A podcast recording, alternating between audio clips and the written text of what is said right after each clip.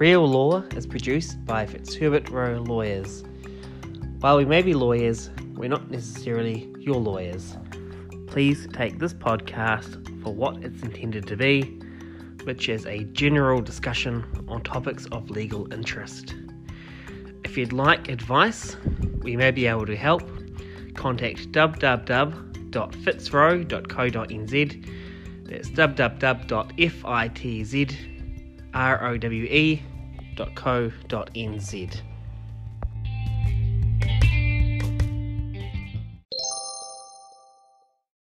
This is Liam here, one of the partners at Fitzherbert Rowe. Today I talked to Joelle Avery, uh, one of our senior associates in our employment team. The audio quality at the start of the recording isn't quite so great, but do bear with me, it gets better as the podcast moves on. Right, I'm here with Joelle Avery, who's one of our senior associates at Fitzherbert Rowe.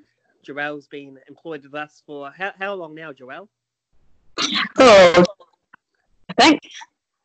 Yeah, and Joelle's one of our really one of the um, sort of high flyers of the firm. She's my um, go-to person for anything to do with employment law.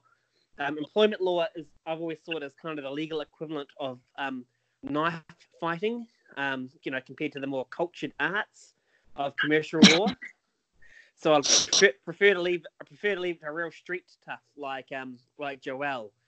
Um, so uh, Joelle, um, in the in sort of you know we're anticipating that it's going to be a bit of a slump. Obviously, the quarantine itself prevents people from doing a lot of work. So are you seeing a lot of people wanting to restructure um, their offices and their employment? Yes, I am. Uh, luckily, at the moment, most people are, are I guess, taking a sort of humanity-based approach.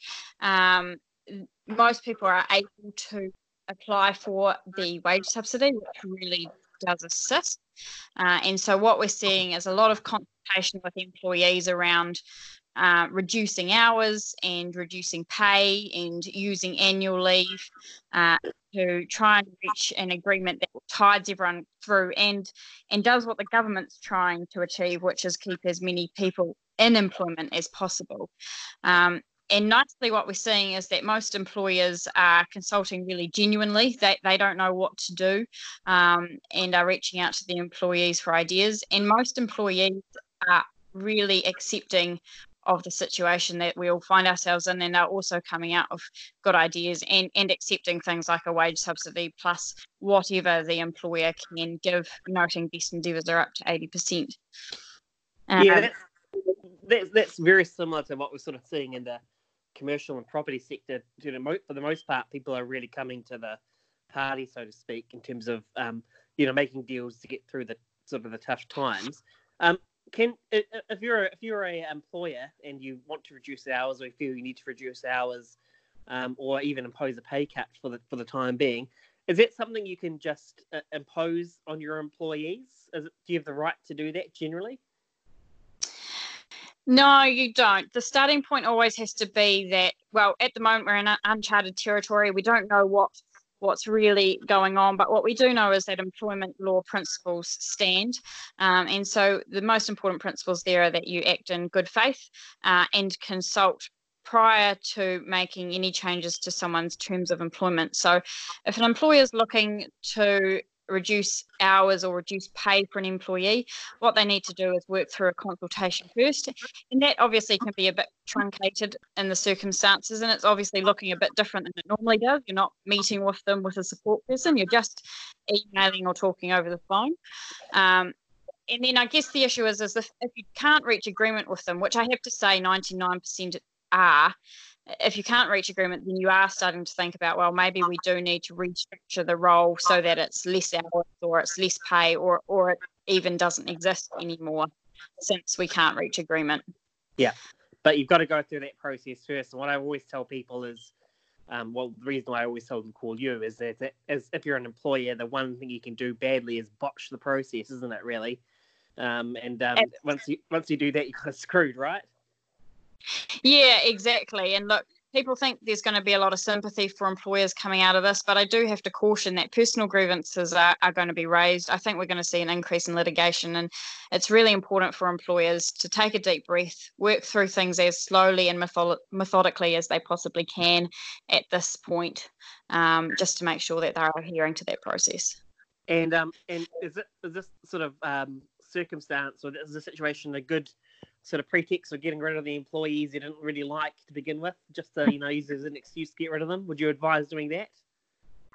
I absolutely was not. And actually, I think if you're getting the wage subsidy, it's going to be really difficult to to get rid of a role unless you can't reach agreement with them on on them just receiving that wage subsidy or, or whatever else you can afford. Um, certainly don't use this as a pretext. The genuineness of or not of the redundancy will be questioned. People will be able to raise grievances, uh, and it could be really difficult for you to to prove that redundancy was what was required when when it seems that people have lots of other options available to explore, at least in these early days. Yeah, I, I guess the thing is, if you've got a good business reason for what you want to do and it's genuine, then you genuinely ultimately can probably do it as long as you follow the proper procedures and and, and that good faith um, consultation and all that. Ultimately, if you get to the end of that process and you need to do something to salvage the business or to save the business, you're generally allowed to do it, aren't you? Unless you can't, and, and as long unless you are already caught out for being um, having ulterior motive or going in with a preconception, is that that's basically right? Yeah, absolutely. So the two key things are that you've got it procedurally justified, as in you've worked through a good consultation process, and also substantively justified, that you can show you've got evidence to show that this was a step you needed to take for the business. Brilliant. So how are you enjoying the quarantine yourself? You've got a you've got a really cool house. I won't say where it is, but you um you, are you enjoying being locked up in it? I actually, I actually am loving it. We've been pretty lucky to be where we are. Got a massive rural section that we get to work on during our weekends and when I'm not working. And it's, um, I've got a little cute piglet that I get to hang out with, so it's all going well. I um, I'm not having such a good time. I, um, I've really got into making bread, but I've, I've now like got was tweeting while I was baking, and I've burned my oh, stomach oh, yeah. with the with the hot pan. So I've just had a 20 minute cold shower. but you you you raised my spirits with your um with your uh, good legal talk. So um which you always do. So um so you Joel, you, you know you're you, you're pretty uh, you're a bit of a superstar around the firm, but um, obviously you know if people want help with the process of um, of managing the the employment situation, they should look you up on the website and give you a call, right? Absolutely, they should. I'm more than happy to help. Yeah, and I said I always refer all my employment clients, uh, clients with employment needs, I should say, to Joelle because she does a, does a fantastic job. Okay, Joelle. Well, look, I'll um, I'll, I'll see you on the um, on the work um Zoom meeting or whatever. Um, and uh, and I'll see you see you in a month. All things going well. Yeah, sounds good. See all you right, later. Better, better go get the cold peas to put on his burn. All right, see you, Joelle.